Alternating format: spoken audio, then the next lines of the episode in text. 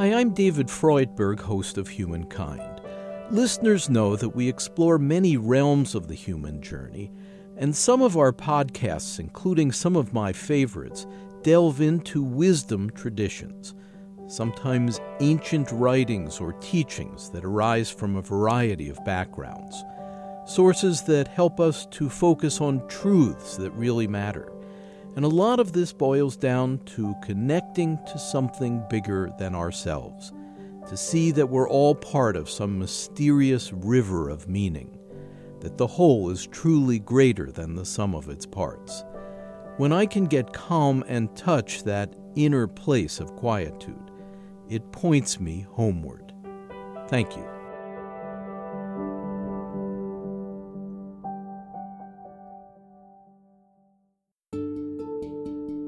How to safeguard ourselves from deliberate efforts to spread false information. You're listening to Humankind. I'm David Freudberg.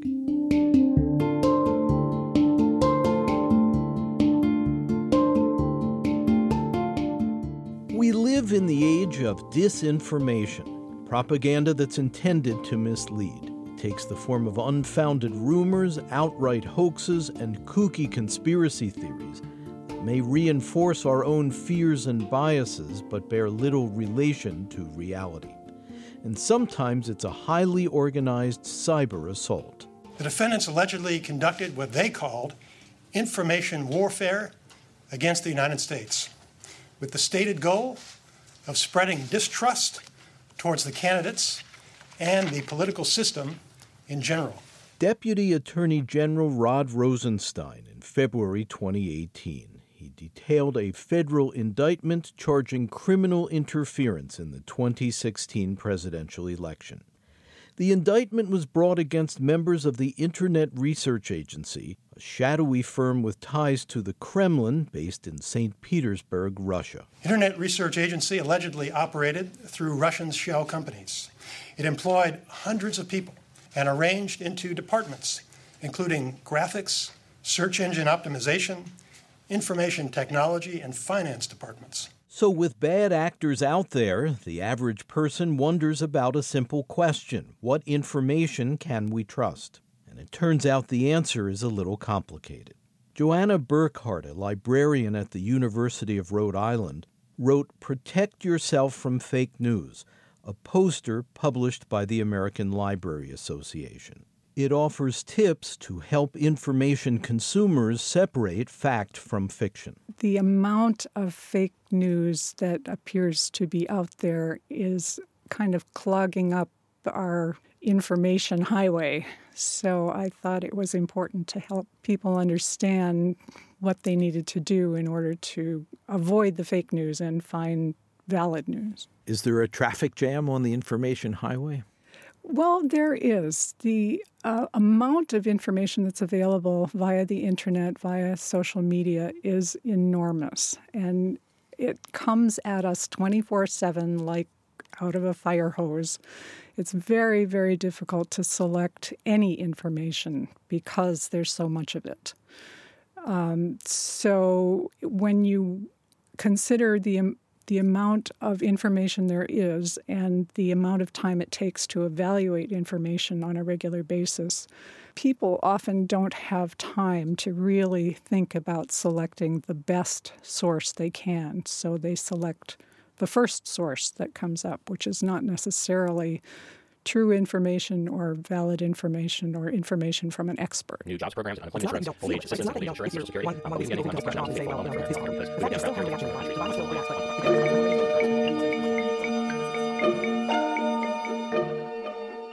What do you think are the greatest obstacles to people developing information literacy of the kind that is required in the 21st century? I think the biggest obstacle is speed. Most of the uh, young people, anyway, are used to having things be instantaneous and they don't really wait. They don't want to spend the time that it takes to vet a source or to find out what an author knows about a topic. Information is a slow process and it needs to be slowed down in order to select and use the best information. So I think the speed of how information comes at us and how we send it out again needs is it's a critical problem that needs to be addressed. One wildly popular resource faces an ongoing challenge of evaluating the reliability of information. It's the free online encyclopedia known as Wikipedia.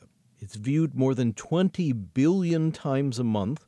It has published 50 million articles and works with over 250,000 editors. Wikipedia is operated by the nonprofit Wikimedia Foundation based in San Francisco. Catherine Maher is the CEO. We always encourage people to be critical readers. It doesn't mean that Wikipedia is 100% accurate. Uh, but we always say, you know, you should check the citations. You should read with a critical eye. You should ask yourself, where does this information come from and why is it here?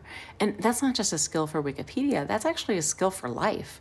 You know, it's the case that even our most trusted sort of media institutions and um, publications of high repute sometimes get it wrong. They issue corrections. They issue second editions with updated, you know, forwards. It it's the case that knowledge is constantly in flux and constantly being built and developed. Our understanding of the world from a scientific perspective is perpetually evolving, from a medical perspective, uh, from a historical perspective, as we look at who has been accounted for and who has been left out. So we encourage uh, that everybody, you know, starts from the basis of saying, you know, this information is probably pretty good, but what what do I need to be aware of when I when I read through? And you can start to to distinguish relatively quickly when something has is incomplete or is potentially biased. You can look at the quality of uh, you know, how many adjectives are used to describe something. Are more adjectives better or worse? Well, in Wikipedia, what we often look at is when people use superlatives to describe issues, very frequently that indicates sort of a lack of neutrality relative to the quality of the article overall. So I'm talking to you from San Francisco. If the Wikipedia article were to say San Francisco is the best city in California, we would say, well, that's not really neutral. So what are the what are the facts that would underlie that assertion? And so sometimes when we're looking at the quality of an article, what we're often looking at is what are the words that people are using to describe the circumstances versus the evidence that they're able to bring in in order to support that assertion. So, when we look at what constitutes a reliable source for Wikipedia, we say, well, what's the process of review that it goes through? Is there peer review? Is there some sort of editorial process? Is this a source that issues corrections if it gets things wrong? Does it follow up and do that due diligence and have that cycle of accountability with its readers? Uh, is it respected in its field? Does is this something that has uh, garnered widespread support within sort of the sector which it represents. And as we look at all those different factors, that starts to provide more of a map as to how you might evaluate information, where it comes from, who's publishing it, and in whose interest is it that it is being distributed. And does Wikipedia use some algorithm that evaluates that? So we are experimenting with whether we can start to assign credibility to sources, it is possible to start modeling what that might look like using uh, machine learning algorithms that say that, for example, can look at the frequency of citations back to a journal article. So there's a way in which academics assess the influence of a paper that has been published by looking at how many other papers cite that paper. So if you write a paper A and then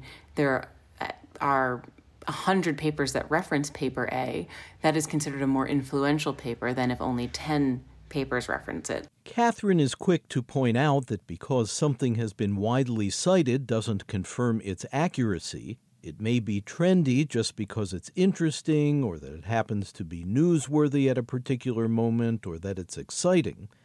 If the article remains popular over time, she says, that may indicate its lasting impact. But when we look something up online, there's another potential pitfall, says librarian Joanna Burkhardt. We tend to get caught up into our own little information bubbles, especially with predictive searching, so that we only get information that uh, reinforces what we already know and like. What is predictive searching? Predictive searching is like what happens on Netflix. You you watched this particular program, so we're going to select 12 more programs in that same genre that you might like. So it's not a search that you initiate, it is suggestions made by the vendor.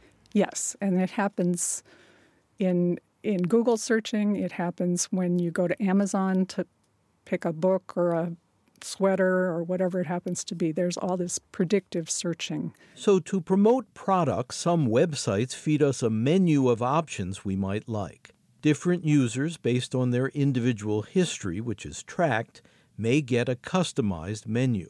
But the effect of this is to highlight certain options and to exclude others. And that may cause us to narrow our sense of what's possible. The predictive searching puts us into an information bubble where eventually we start to think that there isn't anything else out there, that everybody agrees with what we agree with, everybody buys what we buy, everybody likes the books that we like. And we forget that there are other things outside this predictive bubble. And when it comes to search engines like Google, a particular search result may index the Internet's content in a manner that skews according to a particular viewpoint, but doesn't reflect what might be regarded as unbiased information we can't really know what what criteria it's using to collect those sites and put so that's the first step is that the information that you get on the first page is the only information you're going to look at is we don't know where it came from. We don't know how it came to us. We don't know why it's at the top of the list. And it's not necessarily because it's the best information. If you're using your home computer Google already knows the stuff that you like and what you look for on a regular basis. And that's different from what I would look for. So our results are going to be different as well. Thus, being a savvy consumer of digital information means keeping in mind that the disseminators operate with an agenda and often an elaborate business structure that may distort the content you receive. Again, University of Rhode Island librarian Joanna Burkhardt. To know who is providing the information. And if you don't know who's providing the information, to find out. To fact check the information that you're receiving to make sure that it is reliable. And there are lots of fact checking sites available that will help you do that. Can you recommend a couple? Uh, Snopes is one that I, Snopes.com and uh, factcheck.org is another. Um, there, there are multiple fact checking organizations out there. And how reliable are they? They're really pretty good. Um, Snopes is my go to site, and they will show you when the information first appeared, and they will cite uh, other sources of information that will either confirm the, the original piece or they will um, refute it.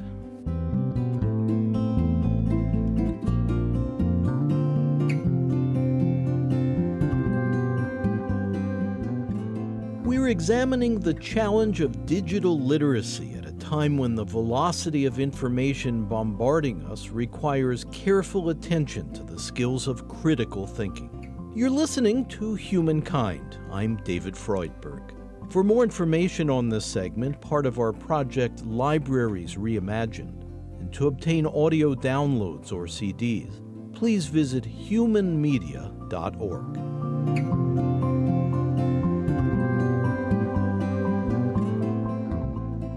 The Digital Public Library of America is an extraordinary project founded in 2010 with the expectation that more and more knowledge will be produced, shared, and consumed digitally. It connects libraries, museums, and civic institutions around the United States. The DPLA is an online network with a combined collection containing more than 36 million items. This includes over 6,000 free ebook titles. The executive director is John Bracken. Around the time that we were founded as an organization, I, in my previous job, gave an award on behalf of a journalism organization to one of the co founders of Twitter for the role of Twitter in the Arab Spring. We were celebrating as a society these, you know, you, you saw the, the marchers in Cairo holding up signs that said Facebook.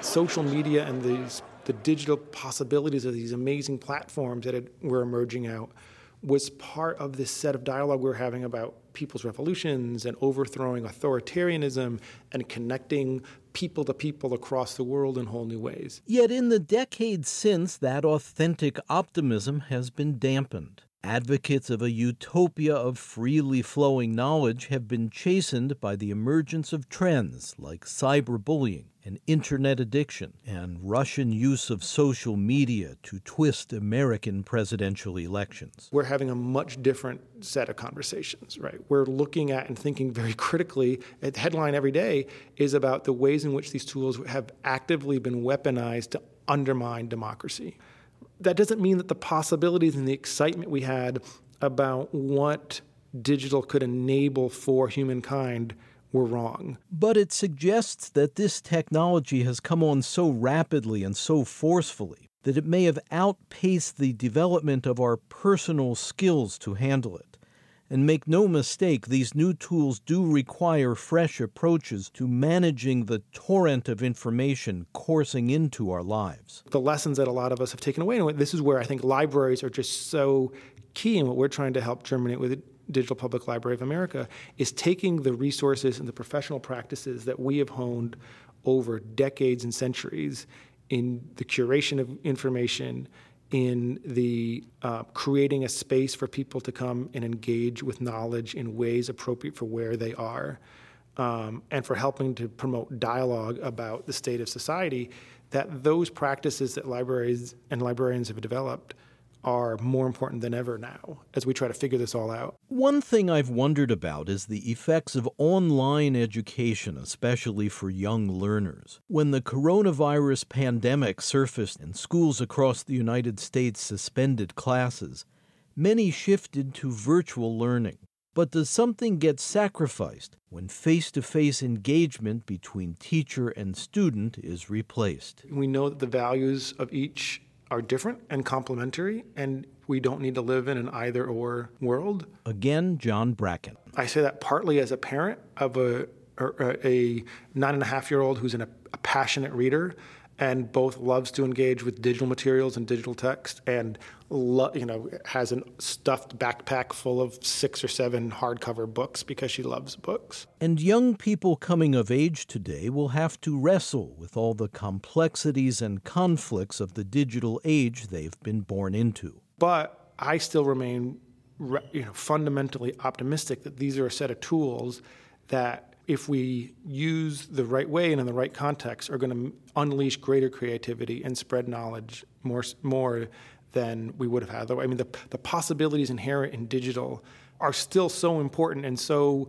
huge that often I think we're at a moment in time where we're focusing on the negative to the point where we're losing track of what the potentials are. What seems certain is that digital technologies are here to stay. The impact of the cyber revolution in recent decades is far reaching and for all its benefits also carries unintended consequences. And says John Bracken of the Digital Public Library of America, the stakes are high. I think it's important to recognize that we're living in odd times, that we're actually having, on a fairly regular routine basis, conversations about, you know, will the American experiment with democracy survive? Um, you know that that, has, that doesn't happen with a great regularity over the course of American history. Um, and I think that this set of civic institutions that we have, that again, that are distributed across the U.S., that are in every neighborhood in the U.S., that are staffed by professionals who are trained in uh, the provision of information that people need, um, and and that these spaces are designed to be open for anyone to engage with. I just think that's such a valuable resource at this time of distrust, of discord, of disintermediation.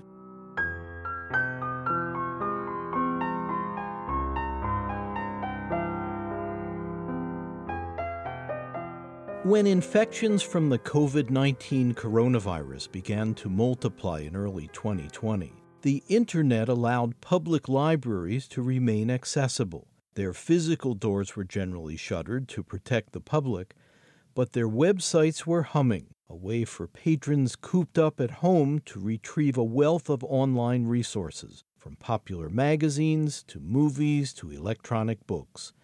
It's a reminder of the function of public libraries in our communities. Catherine Maher of Wikipedia. If we have an institution that is trusted, already it has an advantage in terms of being a guide or helping us navigate the information landscape what I think that the role of libraries can be is really around having conversations with communities, not about what to think, but about how to think and how to navigate what information is put in front of us.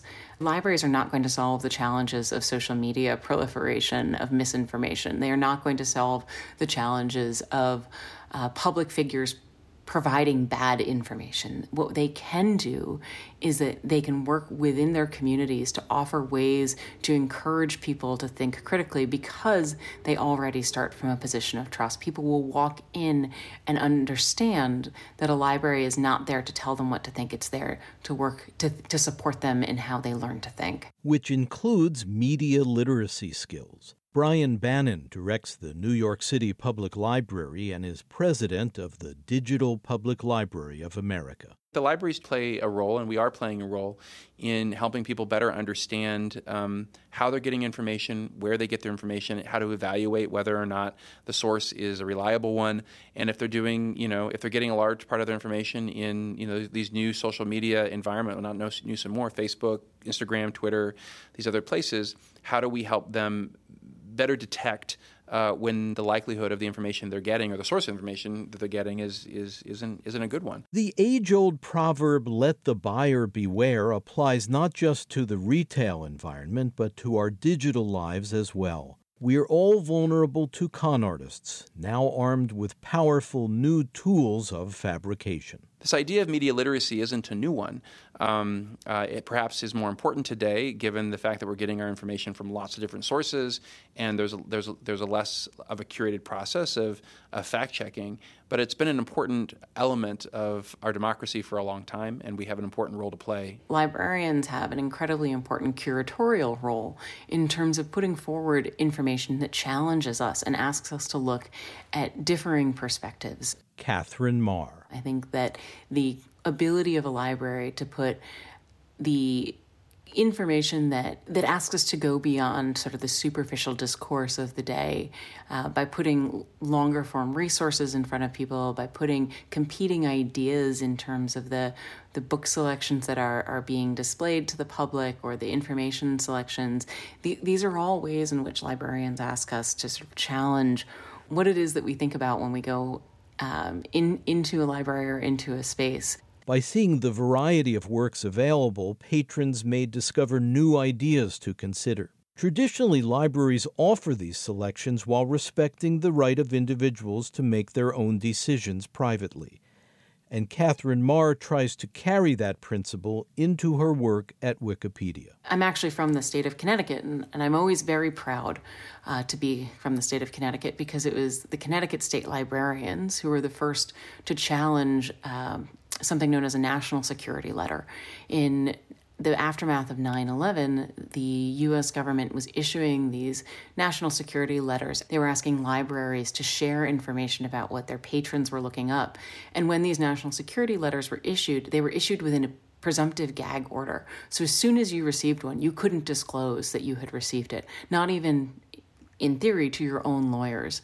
Well, the Connecticut state librarians were the first to publicly and successfully challenge the national security letter practice.